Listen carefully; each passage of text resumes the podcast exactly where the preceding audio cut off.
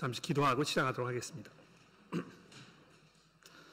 하나님 아버지, 저희들의 마음과 눈을 열어주시고 우리의 생각을 주관하여 주셔서 주의 말씀을 들을 때에 아, 그 말씀을 이해하게 하시며 또 믿음으로 경건으로 순종으로 주 앞에 나아가도록 우리를 인도하여 주옵소서. 예수 그리스도의 이름으로 간절히 기도합니다. 아, 시작이 엊그제 같았는데 어, 디모데전서 시리즈가 다음 주로 마지막입니다. 6장 아, 마지막 부분을 살펴보기에 앞서서 잠시 그 디모데 전서의 전체적인 내용을 간단히 정리해 볼 필요가 있지 않을까 생각이 되었습니다. 아, 이미 수차례 걸쳐서 말씀을 드렸습니다만 이 3장 14절과 15절에서 바울이 이 편지를 쓴 이유에 대하여 다음과 같이 말씀하고 있습니다. 내가 속히 내게 가기를 바라나 이것을 쓰는 것은 만일 내가 지체하면 너로 하여금 하나님의 집에서 어떻게 행하여야 할지를 알게 하려 함이니 이 집은 살아계신 하나님의 교회요 진리의 기둥과 터니라. 성도들이 교회로서 즉 하나님의 진리를 받들고 떠받치고 있는 기둥과 터의 역할을 감당하는 이 교회로서 우리가 집합적으로 하나님이 거하시는 집이기 때문에 그리고 우리가 우리 아버지이신 하나님의 이 집안 사람들로 부르심을 받았기 때문에 이제 우리가 어떻게 살아야 할지, 특히 서로와의 관계를 어떻게 유지해야 나갈지에 대해서 매우 상세하게 설명하기 위하여 이 편지를 쓰고 있다고 바울이 이야기하고 있는 것입니다. 이것을 디모데에게 설명하는 이유는 이 디모데가 교회의 장로로서 선생으로서 목회자로서 그것을 성도들에게 꾸준히 가르칠 수 있도록 하기 위해서였던 것입니다. 아, 그래서 이 디모데 전서를 보시면 사도 바울이 디모데에게 수차례나 반복해서 너는 이것을 명하고 가르치라 이렇게 아, 이야기했던 것을 아마 기억하실 것입니다. 자, 이런 면에서 디모데 전서는 이 하나님의 진리를 선포하고 가르치는 말씀을, 말씀의 사역을 통해서 교회를 다스리고 감독하는 역할을 맡은 이들에게 사역자로서 해야 할 그 역할의 핵심이 무엇인지를 분명히 밝혀주는 목회의 이정표 임과 동시에 교회를 구성하고 있는 성도 한 사람 한 사람에게는 하나님께서 부여하신 이 존재 목적에 부합하는 교회가 어떤 교회인지를 아주 분명하게 드러내주고 있는 것입니다. 바울 사도가 이 디모데 전서에서 특별히 이 경건함에 대하여 수차례 강조하고 있는 것을 우리가 볼 수 있지 않습니까? 이 경건이라는 단어가 직접적으로 등장하는 구절만도 1장부터 5장까지 무려 다섯 군데 아, 정도가 되는 것 같습니다. 좀 살펴볼까요? 2장 1절 말씀해 보십시오. 그러므로 내가 첫째로 권하노니 모든 사람을 위하여 간구와 기도와 도고와 감사를 하되 임금물과 높은 위치에 있는 사람들을 위하여 하라. 이는 우리가 모든 경건과 단정함으로 고요하고 평안한 생활을 하려 함이니라.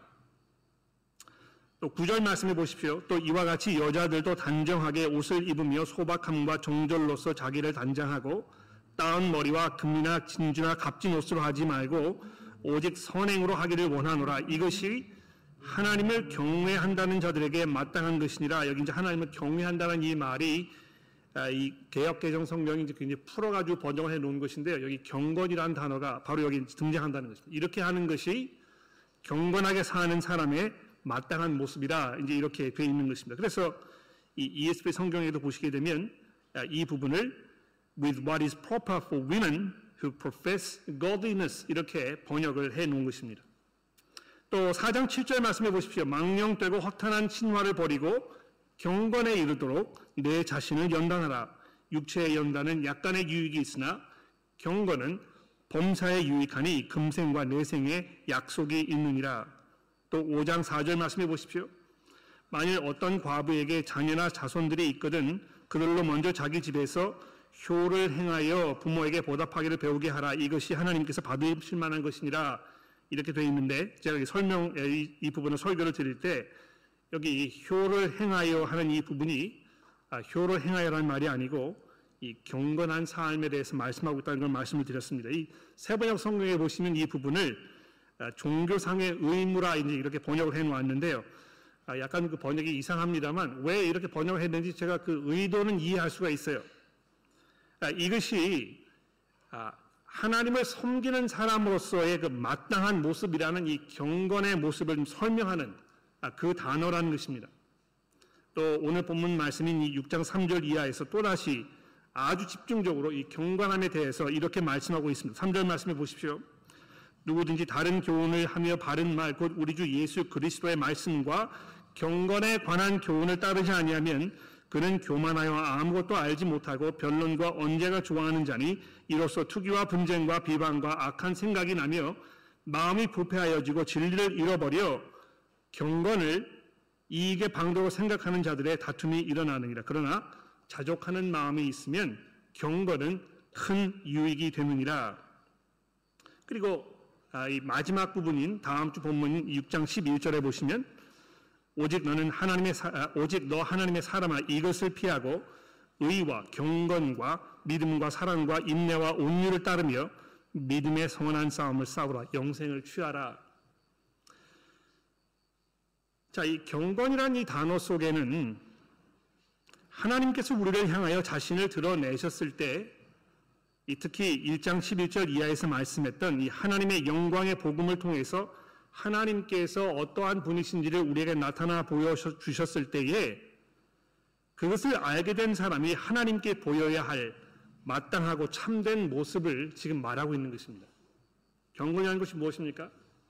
하나님께 우리가 보여드려야 할, 즉, 우리가 하나님을 알게 되었을 때, 하나님을 만나게 되었을 때, 이 알게 된 그것을 바탕으로 해서 우리가 하나님께 어떻게 대해 드려야 할 것인가, 이것을 설명하는 이 단어라는 것입니다. 즉, 참되게 이 하나님을 예배하는 모습을 말하고 있는 것입니다. 그래서 이 경건이라는 이 단어의 이 경, 경이라는 글자와 이 건이라는 이 두 글자가 모두 공경한다는 의미를 가지고 있는 글자를 사용한 것입니다. 하나님을 공경하는 것.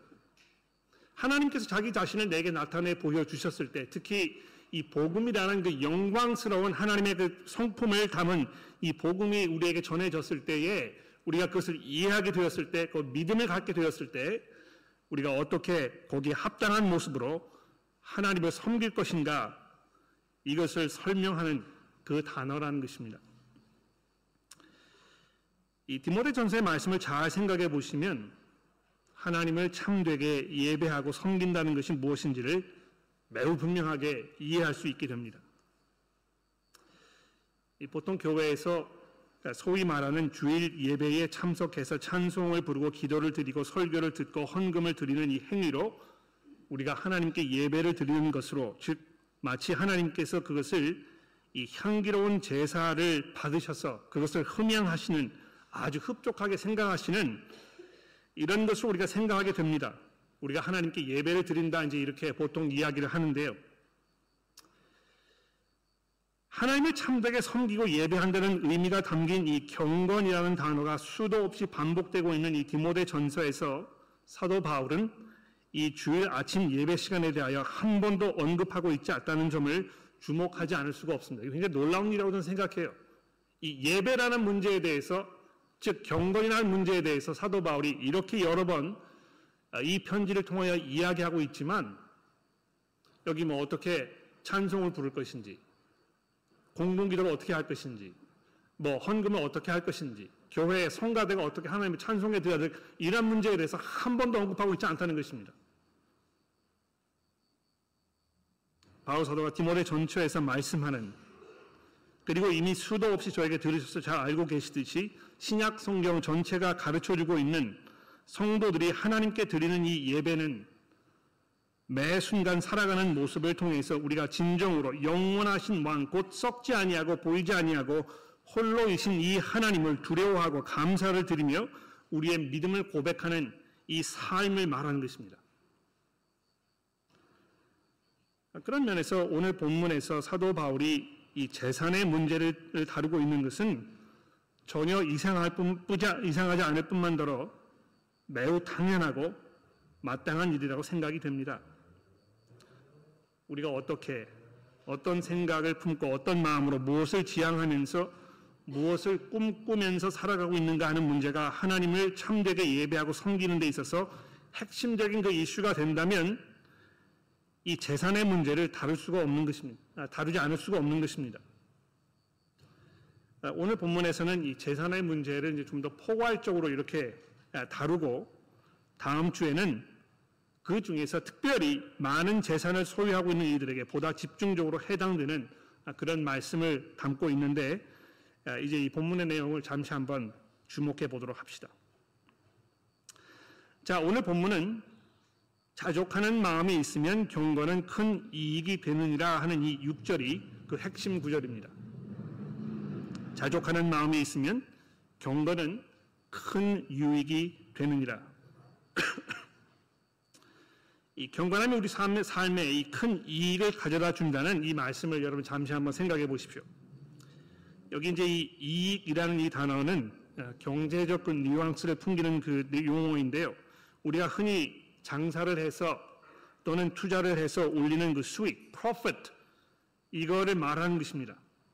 경건하게 사는 것이 우리에게 아주 유익하다는 그 말을 하고 있는 것입니다.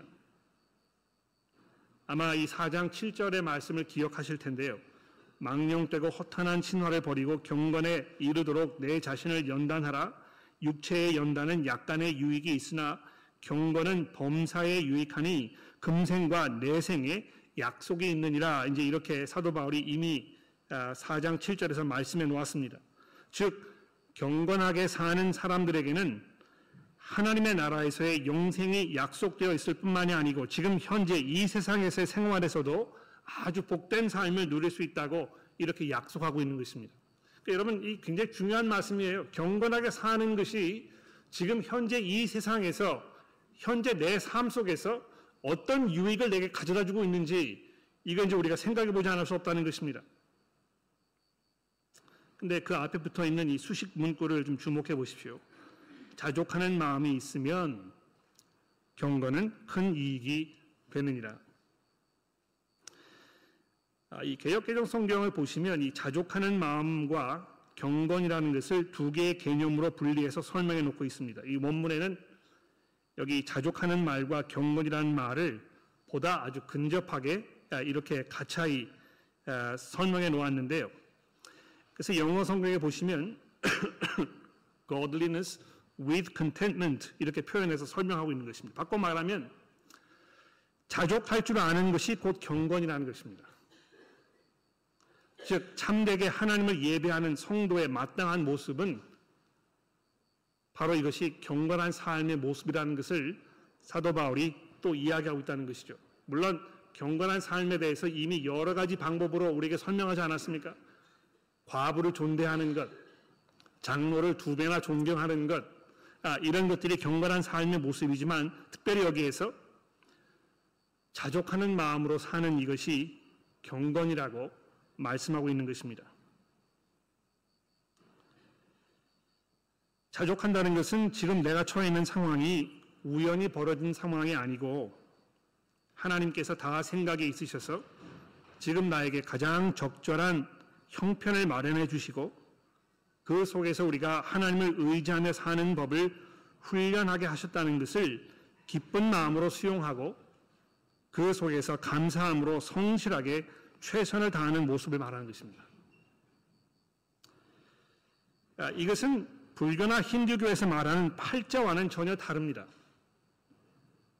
이 팔자를 탓하시는 이들은 이 벗어날 수 없는 운명의 노예가 되어서 아무리 발버둥 쳐도 빠져나올 수 없는 그래서 사람을 자포자기 상태로 몰아가는 아, 이런 그 아, 생각을 말하는 것인데 어떤 사회학자들은 이 인도라는 국가가 아, 구조적으로 가난과 후진성으로부터 쉽게 빠져나오지 못하는 이유를 이 힌두교의 이 카스트 제도로 지목합니다.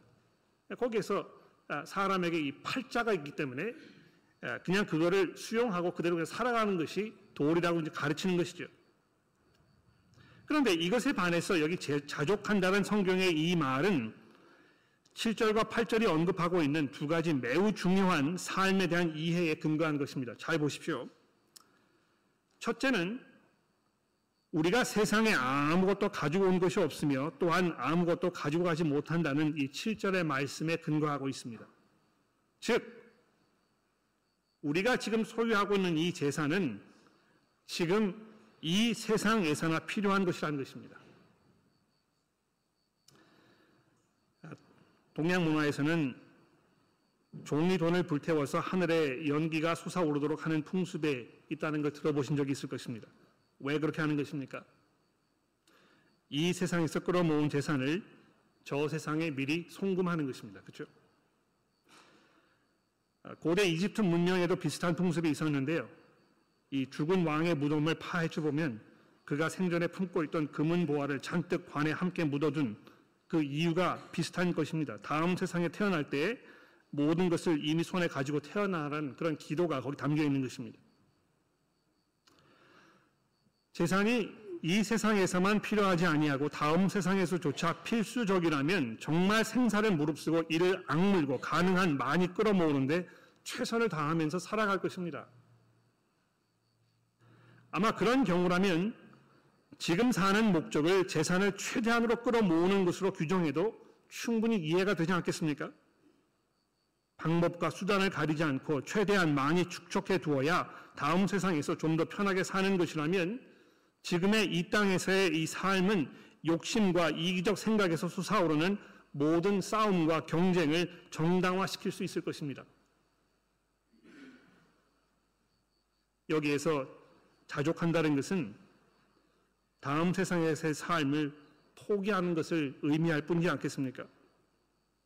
그런데 그런 것이 아니고 아, 우리가 지금 가지고 있는 이 소유가 오직 지금 현재에만 필요한 것이라는 이 중요한 이 시각 이것이 여러분과 제가 지금 현재를 살아가는 데 있어서 굉장히 중요한 원칙이 된다는 것입니다. 둘째로 8절에서 사도 바울은 우리가 먹을 것과 입을 것이 있은즉 족한 줄로 알 것이라 이렇게 가르쳐 주고 있는데요. 재산이 이 세상에서나 필요한 것일 뿐만이 아니고 이 세상에 살면서 성도들이 품고 살아가야 할 이 경건함에 대해서 지금 말씀해 주고 있습니다. 보통 인간의 그 필요를 의, 식, 주 이렇게 세 가지로 나누어 생각하지 않습니까? 아, 이 먹을 것과 입을 것 이 두 가지만 여기서 언급하고 있어서 그러면 주택의 문제는 중요하지 않은 것인가 이제 이렇게 여러분 의아해 하실 수 있겠는데 이 입는 것이라는 이 표현은 아마도 가리는 것이라는 표현으로 번역하는 게 더 도움이 될 것입니다. 이 가린다는 표현은 아, 몸을 옷으로 가린다는 뜻과 아, 지붕으로 하늘을 가린다는 뜻을 동시에 담고 있는 이 표현으로 먹을 것과 입을 것이라는 이 설명 속에는 의식주의 문제가 모두 포함되고 있다고 생각하시면 되겠습니다. 근데 여러분 우리는요 이 의식주의 문제를 해결하는 것 이외에도 건강의 문제가 발생했을 때를 대비해서 노후의 삶을 준비하기 위해서 취미 생활을 만끽하기 위해서 여행을 마음껏 다녀보기 위해서 후손들에게 넉넉한 유산을 남겨주기 위해서 뭐 여러 가지 이유로 어떻게 해서든 더 많은 재산을 축적하려고 우리가 안간힘을 씁니다. 그런데 먹을 것과 입을 것이 있은즉 족한 줄로 알 것이니라 하는 이 바울 사도의 기본적인 생활관을 우리가 좀 곰곰이 생각해 보지 않을 수 없습니다. 정말 그렇습니까? 이러한 생활관은 영생의 가치를 충분히 이해하고 그것을 소망하는 사람에게만 가능합니다. 즉 그리스도의 복음이 약속하는 하나님의 나라에서 성도가 누릴 삶의 그 영광스러움을 마음속 깊이 품고 깨닫고 있지 않은 사람은 이 말씀을 들었을 때 그 마음속에 아무런 감흥도 격려도 깨달음도 있지 않을 것입니다. 무슨 허튼 소리를 하느냐고. 사람이 먹고 사는 문제만 해결된다고 해서 우리가 정말 행복하고 기쁜 삶을 살 수 있겠느냐고 이렇게 반문하는 것입니다. 그러니까 여기에 사람이, 사람이 재산에 몰두할 수밖에 없게 되는 이 두 가지 중요한 아, 그 힘이 작용하는 걸 우리가 볼 수 있는데요. 첫 번째는 이 불안함이고요. 둘째는 행복에 대한 오해입니다. 건강에 문제가 발생했을 때를 대비해서 노후의 삶에 대한 준비를 하기 위해서 후손들에게 넉넉한 유산을 남겨주기 위해서 재산을 늘리는 데 집착하는 것은 이 미래에 대한 대단한 불안한 마음을 떨쳐볼 수가 없기 때문에 그런 것입니다. 물론 아무런 준비 없이 오직 현재를 만끽하기 위해서 흥청망청 소비하는 것도 매우 어리석은 일입니다만 재산을 축적하여 미래에 일어날지 모르는 고비를 막아보겠다고 생각하는 것도 죄송합니다만 어리석기는 매 한 가지입니다. 여러분 누가복음 12장에서 예수께서 하신 비유의 말씀이 기억나십니까? 한번 들어보십시오. 또 비유로 그들에게 말씀하여 이르시되 한 부자가 그 밭에 소출이 풍성함에 심중에 생각하기를 내가 곡식 쌓아둘 곳이 없으니 어떻게 할까 하고 이르되 내가 이렇게 하리라. 내 곡간을 헐고 더 크게 짓고 내 모든 곡식과 물건을 거기에 쌓아두리라. 내가 내 영혼에게 이르되 영혼아 여러 해쓸 물건을 많이 쌓아두었으니 평안히 쉬고 먹고 마시고 즐거워하자 하리라 하되 하나님은 이르시되 이 어리석은 자여 오늘 밤에 내 영혼을 내가 도로 찾으리니 그러면 내 준비한 것이 누구의 것이 되겠느냐 하셨으니 자기를 위하여 재물을 쌓아두고 하나님께 대하여 부여하지 못한 자가 이와 같으니라. 우리의 재산이 우리를 지켜주지 못합니다. 물론 좀 더 나은 의학적 도움을 얻을 수 있을지 모르고 우리의 생명이 좀 더 연장될 수 있을지 모릅니다만 우리의 삶은 우리 손안에 있지 않다는 것을 사도 바울이 이렇게 이야기하고 있는 것입니다. 우리에게 먹을 것과 입을 것이 있은즉 그것으로 족한 줄로 생각한다. 굉장히 삶의 놀라운 지혜 아닙니까? 어떻게 해서든지 간에 보다 나은 미래를 내가 보장하기 위해서 내 자녀들에게 보다 나은 것들을 남겨주기 위해서 보다 밝은 미래를 예배, 예비해 놓기 위해서 내가 많이 뭘 준비해 놓았다 생각하지만 우리가 준비해 놓은 것만큼 그렇게 행복한 삶을 우리의 후손들이 누리는 경우를 별로 그렇게 제가 본 적이 없습니다. 아, 전도서의 말씀을 처음부터 끝까지 읽어보십시오. 내가 그토록 수고해서 쌓아놓았던 내 모든 업적이 내가 죽는 순간 다 사라져버리는 아무것도 이것을 기억하지 못하는 그래서 내 손자의 손자 뻘 때쯤 되면 나는 더 이상 기억되지 않는 이런 어처구니 없는 상황을 전도, 전도자가 이야기하면서 한탄하고 있지 않습니까? 사람들이 재산에 몰두할 수밖에 없는 이 두 번째 이유는 행복에 대한 오해 때문입니다. 우리는 이 소비란, 소비가 이 행복이라는 물질 만능주의의 달콤한 유혹에 우리의 마음과 영혼을 팔아넘긴 지가 이미 오래되었습니다. 내가 뭘 많이 소비하면 그것으로 인해서 내 삶에 더 많은 기쁨과 행복을 내가 느끼게 누리게 될 것이라는 이 어처구니 없는 이 사탄의 유혹적인 이 말이 얼마나 달콤하게 우리의 마음을 울리는지 모릅니다. 보다 좋은 직장을 위해서 경력과 스펙을 쌓는데 혈안되어 있는 요즘 사람들, 명품을 소유하고 고급차를 타면서 자신을 과시하는데 사활을 걸고 있지만 그런 삶을 유지하기 위해서 빚을 져야 하고 그것을 감당하기 위해서 무리한 투자나 일확천금을 노리는 어처구니 없는 이 생활 패턴에서 빠져나오지 못하는 이들이 왜 이런 악순환을 반복하고 있는 것입니까? 내가 이렇게 해서 사람들의 관심을 끌어당기고 내가 이렇게 해서 나의 이 공허함을 채워야 내가 좀 더 행복한 삶을 살 수 있다고 계속해서 착각하고 있는 것입니다만 오늘 전도서에서 이야기한 것처럼 아무리 이 아무리 소비를 해도 우리 마음속에 공허한 마음이 채워지지 않는 것입니다. 그래서 이 본문 말씀의 나머지 부분을 보시게 되면 돈을 사랑하는 이 삶의 기본적인 방법이 삶의 모습이 우리로 하여금 어떠한 결과를 초래하는지에 대해서 아주 심각하게 적나라하게 지금 설명하고 있지 않습니까? 구절 말씀해 보십시오. 부활이 하는 자들은 시험과 올무와 여러 가지 어리석고 해로운 욕심에 떨어지나니 곧 사람으로 파멸과 멸망에 빠지게 하는 것이라.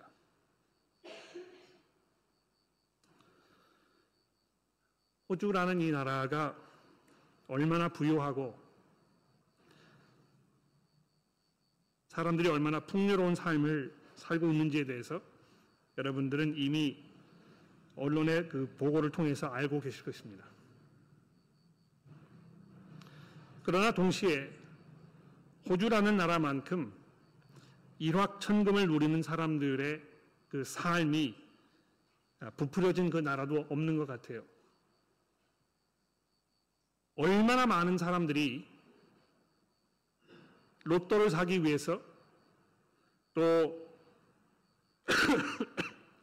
노름을 하기 위해서 얼마만큼의 돈을 이 정부에 쏟아부고 있는지 우리는 이미 익히 들어서 잘 알고 있습니다.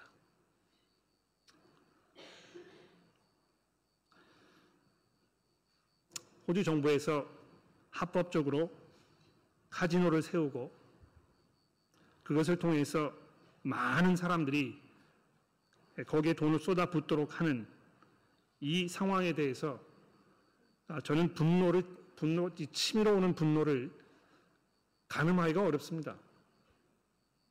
물론 그것이 엄청난 세금을 걷어들이고 엄청난 정치 자금을 정부에게 제공하기는 합니다만 거기에 들어가는 이 모든 돈들이 다 어디에서 나오는 것입니까? 우리 사회에서 가장 경제적으로 허약한 위치에 있는 사람들, 그 사람들의 주머니로부터 흘러나온다는 것입니다. 아, 요즘 그 TV를 켜 보시면 특히 운동 경기가 중계될 때마다 아, 약 5분 단위로 아, 노름하는 것에 대해서 계속해서 광고가 뜨고 있습니다. 물론 그 광고 끝날 부분에다가 어떤 그 노름에 대한 위험성을 경고하는 경고 문구가 조금 더 적나라한 그런 표현으로 이렇게 설명되고 있지만 사람들이 실제로 입는 그 피해에 비하면 이러한 경고 문구들은 아무런 효력도 발휘하지 못하는 것 같습니다. 사람들이 아무리 그것을 들어도 설득이 되지 않는 것입니다. 마치 무슨 약물에 중독, 중독이 되어 있는 사람들은 그 약물의 중독이 얼마나 처참한 결과를 초래할 것인가에 대해서 설명해도 또 그 결과를 실제로 문으로 목격을 해도 자기에게는 그것이 해당되지 않는다고 생각하면서 거기에서 빠져나오지 못하는 이런 상황과 마찬가지인 것입니다.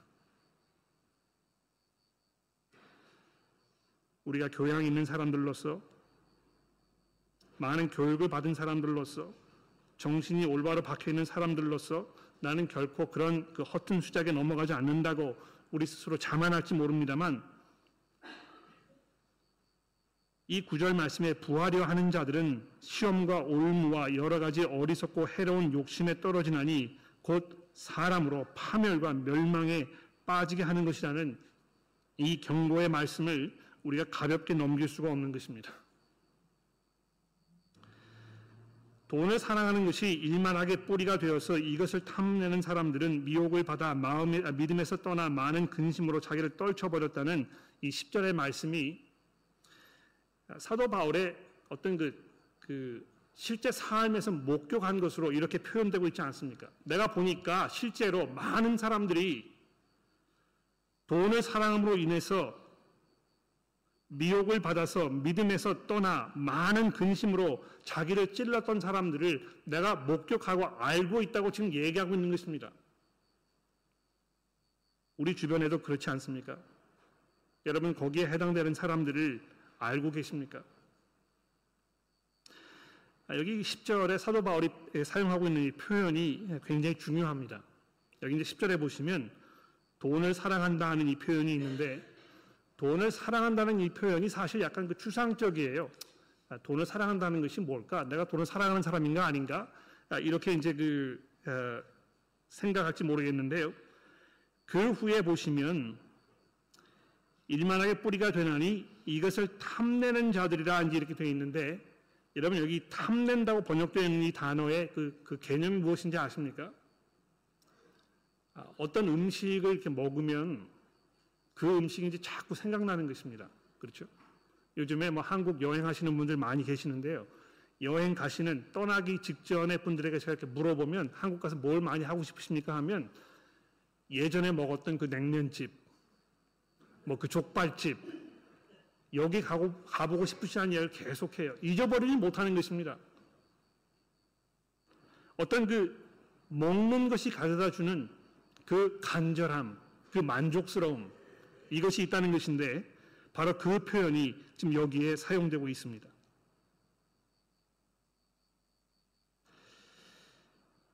경제적 손실을 입으시면 밤잠을 잃으십니까?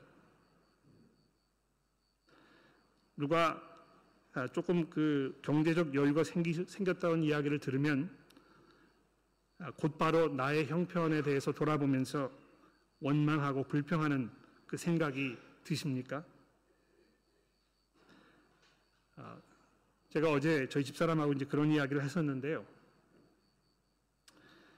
호주에서 아마도 사람들에게 가장 큰 경제적 지인이 되는 것은 모기지가 아닌가 생각했습니다. 그렇죠? 아마 여기에도 모기지를 가지고 계시는 분들이 아, 대다수일 텐데 여러분 그 모기지를 얻으실 때 그 여러분의 그 생각, 마음속에 스쳐갔던 그 생각을 한번 잘 되돌려 보십시오. 우리는 한 곳에서 다른 곳으로 이사를 할 때 거의 대부분 지금보다 보다 나은 곳으로 조금 더 넓은 곳으로 보다 접근성이 좋은 곳으로 좀 더 화장실이 많은 곳으로 좀 더 방이 넓은 곳으로 좀 더 따뜻한 곳으로 좀 더 학군이 좋은 곳으로 이렇게 가려고 합니다. 조금 더 내게 경제적인 무리가 되더라도 어떻게 해서든지 간에 지금보다는 더 나은 곳으로 가려고 하는 것입니다. 그렇지 않으면 뭐 이사할 필요가 없겠죠. 그렇지 않습니까? 왜 이사를 하는 것입니까? 물론 내 경제적인 상황이 너무너무 어려워가지고 지금 현재를 감당할 수가 없어서 이 삶의 규모를 축소하기 위해서 어디 더 먼 곳으로 가야 하는 아, 이런 그 안타까운 경우도 있지만 대부분의 경우에 사람들이 이사를 하는 그 이유는 무엇입니까? 지금보다 내가 조금 더 나은 형편으로 갈 수 있다는 어떤 그 가능성을 보았기 때문에 그래서 조금 더 무리해서라도 은행에서 좀 더 융자를 얻어가지고 내가 좀 더 일을 하는 한이 있더라도 내가 좀 더 다른 걸 희생하는 한이 있더라도 보다 나은 삶을 살아봐야 되겠다는 그 마음을 가지고 그렇게 하는 것입니다. 그런데 그 한 욕심이 지금 현재 호주 아, 그 호주 은행에서 취하고 있는 이 금리 정책으로 인해서 삶에 말할 수 없는 압박으로 점점 점점 다가오고 있는 것입니다. 제가 지난주에 그 뉴스를 이렇게 들으면서 약간 그 제 귀를 의심했었는데요. 아, 이 웨스턴 서버브에 나가 보시면 학교에 아, 점심 식사를 가지고 오지 못하는 학생들의 숫자가 점점 늘어나고 있다는 것입니다. 아, 호주에서 이런 일이 벌어질 수 있을까 생각하는데 아마 그게 벌어지지 않는다면 방송에서 그런 걸 보도했겠습니까? 심지어 어떤 일까지 벌어지냐 하면 학교에 점심을 가지고 오지 못한 학생들이 자기 친구들의 가방을 미리 뒤져가지고 친구들의 그 점심을 미리 뺏어 먹는 경우가 반복적으로 일어나고 있다고 아, 방송에서 보도된 적이 있습니다. 그러니까 왜 이런 일이 벌어지는 것입니까? 물론 여러 가지 복합적인 이유가 있을 것 같아요. 제가 드리고 싶은 말씀은 이것입니다. 내가 조금 그 형편이 좋아졌을 때에 보다 나은 상황으로 내가 나가기 위해서 더 많은 경제적인 희생을 내가 취했는데 그때는 그것이 감당할 수 있는 것만큼의 그 분량으로 그 생각이 되었지만 상황과 여건이 바뀌면서 시간이 흐르면서 점점 이것이 내가 감당할 수 없는 더 큰 빚으로 내 삶을 쪼여오게 된다는 것입니다. 그래서 사실은 내 경제 형편이 어려워진 것이 아니고 내가 가지고 있는 나의 욕심이 나로 하여금 더 어려운 형편을 자초하게 되었다는 것입니다. 근데 문제는 이런 어려운 상황이 벌어졌을 때 빨리 이거를 정리하고 내 형편을 생각해서 자족하는 마음으로 아 내가 좀 욕심을 부렸구나 이걸 줄여가지고 경제 규모를 내가 축소시켜야 되겠다 이렇게 하지 않는다는 것입니다. 어떻게 해서든지 간에 현 상태를 유지해서 내가 뒷걸음치지 않아야 되겠다. 그래서 더 많은 뭐 융자를 내든지 내가 일, 일하는 시간을 더 늘리든지 이런 선택을 한다는 것입니다. 그러나 우리의 모든 경제적 선택에는 그만큼의 대가가 따라오게 되어 있습니다. 제가 가는 이발관에 머리를 해주시는 분이 그런 이야기를 저한테 하더군요. 가정에서 아이를 돌봐줘야 할 사람이 있어야, 있어야 가게를 운영하게 되는데 아이를 돌봐줄 사람들이 없으면 가게 문을 열 수가 없고 가게 문을 열 수가 없으면 그만큼 경제적 부담이 점점 더 늘어지고 경제적 부담이 늘어나게 되니까 다른 사람으로부터 빚을 더 얻어야 되고 얻은 빚으로 잠시 위기를 모면하게 되지만 일어나, 아, 늘어나는 그 이자로 인해서 삶은 더 피폐해진다고. 이 악순환의 반복인 것입니다. 그래서 제가 그렇게 얘기했어요. 아, 그러시면 이거는 무리하게 사업을 아, 이렇게 고집하지 말고 다른 사람의 그, 어, 그 가게에 들어가셔서 월급을 받으면서 일을 하는 것은 어떠십니까? 도저히 자기 자존심이 용납하지 않는다는 것입니다. 그러니까 우리의 생각이 이런 것 같아요. 그러니까 자족할 줄 모르는 것입니다. 그러나 사도 바울이 여기 이야기하는 이 삶의 지혜를 들어보십시오. 우리가 세상에 아무것도 가져온 것이 없음에 또한 아무것도 가지고 나지 못하느니 우리가 먹을 것과 입을 것이 있은즉 그것으로 족한 줄 알 것이니라. 근데 문제는 오늘 본문 말씀해 보시면 이 돈을 사랑하는 이 사람들 중에 교회를 방편으로 생각해서 사람들의 돈을 끌어모으는 이런 작자들이 있다는 것입니다. 6장 3절 이하에 보시면 다른 교훈을 하며 바른 말, 곧 우리 주 예수 그리스도의 말씀과 경건에 관한 교훈을 따르지 아니하는 사람들에 대해서 이야기하고 있습니다. 그 사람들은 어떤 사람들입니까? 교만하며 아무것도 알지 못하며 변론과 언쟁을 좋아하는 사람들이라 이렇게 이야기합니다. 그들에게서는 계속해서 투기와 분쟁과 비방과 악한 생각이 솟아나며 마음이 부패해지고 진리를 잃어버려 경건을 이익의 방도로 생각하는 자들이라고 사도 바울이 얘기하고 있습니다. 아,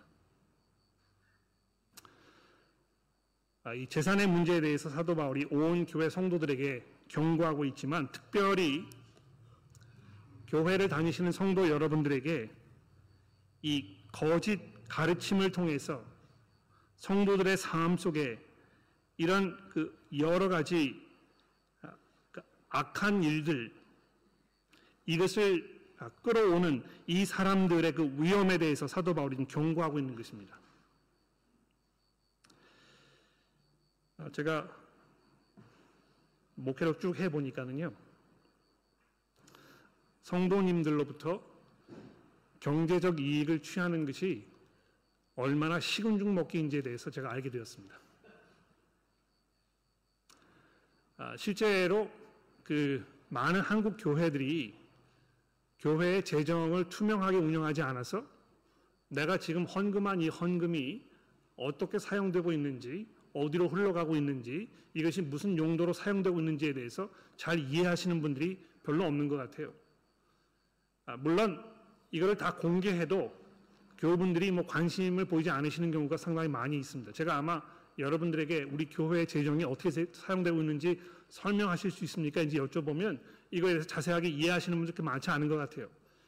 아, 그런 그 상황을 방지하기 위해서 저희가 그 아, 저희 그 장부를 계속 공개하지 않습니까? 또 원하시면 누구든지 이걸 받아보실 수 있고 또 여기에서 질문이 있으시면 질문하시라고 제가 항상 말씀드립니다만 이거를 뭐 한 30여 부 정도 이렇게 복사를 해서 뒤에 놔둬도 가져가시는 분들이 별로 없어요. 그렇죠? 아, 아마 그 두 가지 때문에 그런 것 같아요. 하나는 별로 그냥 관심이 없는 것입니다. 그런데 둘째는 아마 어떤 면에서 보다 긍정적으로 교회에 대한 그 신뢰의 마음이 있지 않나 생각, 생각이 돼요. 아, 내가 이거를 이렇게 막 검증하려 들지 않아도 우리 교회의 책임을 맡고 있는 분들이 경건하게 믿을 만한 모습으로 이, 이, 그 재정 상황을 이끌어 나가고 있구나 하는 어떤 그 확신이 있을 거라고 생각하기 때문에 이제 그런 것 같아요. 그런데 하여튼 어떤 이유든지 간에 그런 상황 때문에 제가 곰곰이 생각해 보니까 사기를 치는 일이 식은죽 먹기인 것입니다. 그러니까 지금 뭐 누가 얼마만큼 헌금을 하고 있는지 아무도 몰라요. 사실 저도 잘 모릅니다. 우리 교회에 재정을 맡고 계시는 그 트레저러 그한 분만 알고 있어요. 근데 제가 그분과 이렇게 그 짜고 고스톱을 쳐가지고 우리 서로 나눠 먹자고 이렇게 이야기하면 아마 아무도 그거 알 수가 없을 것입니다. 그런데 그런 일들이 교회 안에서 비일비재하게 일어난다는 것입니다. 얼마나 많은 경우에 교회가 재정을 투명하게 운영하지 아니하여서 많은 문제가 나중에 벌어지는지 여러분 들어보신 적이 많이 있을 것입니다. 그런데 이것은 그저 경제 에, 에, 교회 장부를 운영하는 면에서뿐만이 아니고 이 교회에서 어떤 그 다스리는 역할에 있는 그 자기의 위치를 사용하여 자기의 개인적인 어떤 그 꿈, 원함, 이기적인 욕심 이런 거를 이루려는 성취하려는 분들이 종종 우리 가운데 교회 안에 있다는 것입니다. 제가 뭐 특별히 이름을 들지 않아도 이미 여러분들이 언론을 통해서 어떤 사람들이 그런 존재인지에 대해서 이미 잘 알고 계실 것입니다.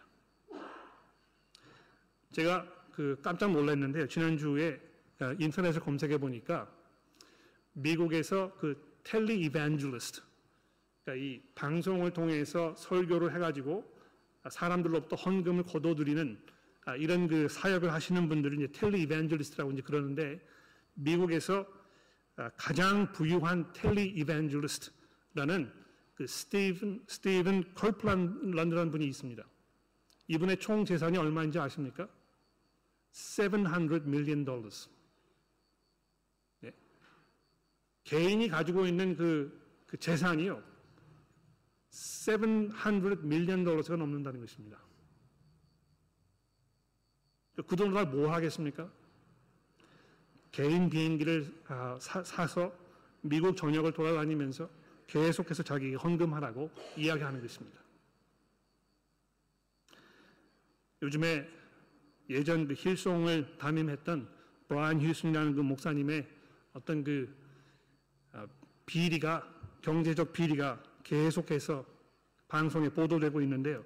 자기 자신은 그것이 자기를 향한 모함이라고 이제 변론하고 있지만 아, 제시되고 있는 증거들을 이렇게 살펴보면 그분이 거기에서 교회를 운영하고 있는 동안에 얼마만큼 자기 개인적인 이익을 취했는지에 대해서 그렇게 어렵지 않게 발견해 볼 수 있는 것입니다.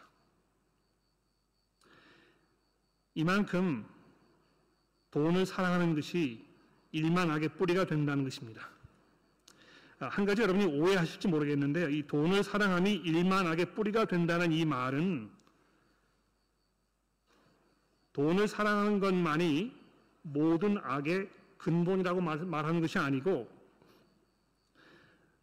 돈을 사랑하는 것으로부터 굉장히 많은 잘못된 일들이 벌어진다는 것을 말하고 있는 것입니다. 그러니까 이거를 the root of all kinds of evil 이렇게 얘기하지 아니하고 그냥 그 a root 그 중에 한 가지 원인으로 이렇게 이야기하고 있다는 것입니다. 그러나 중요한 것은 돈을 사랑함으로 인해서 얼마나 많은 비리와 또 악의 악의 그 결과가 일어나는지에 대해서 사도 바울이 경고하고 있습니다. 보다 끔찍한 것은 이것 때문에 믿음에서 떠나 많은 근심으로 자기를 찌르는 사람들이 목격되었다는 사도 바울의 이 경고의 말씀을 주목해 보십시오. 설마 내가 믿음을 버리겠느냐? 아, 이렇게 생각하실지 모르지만 이미 그런 사람들이 우리 가운데도 발견되었고 또 계속해서 벌어지게 될 것입니다. 우리 교회가 이런 면에서 참 경건이라는 것이 무엇인가? 어떻게 하나님을 두려워하고 하나님께 감, 감사하는 마음으로 살 것인가를 깊이 생각하면서 하나님 앞에 참 경건으로 살아가는 우리 교회 성도 여러분들 되시기를 간절히 기도합니다. 기도하겠습니다.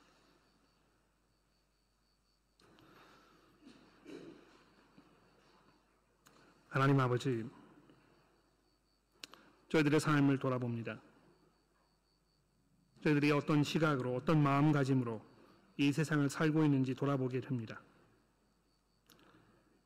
아, 우리가 재산에 대해서 정말 성경적인 시각을 가지고 있고 또 그것이 우리의 실제적인 삶 속에서 여러 가지 경제적 결정을 내리는 데 있어서 아, 바른 그 나침판으로 우리의 마음과 생각을 가르쳐 주고 있는지 돌아보게 됩니다.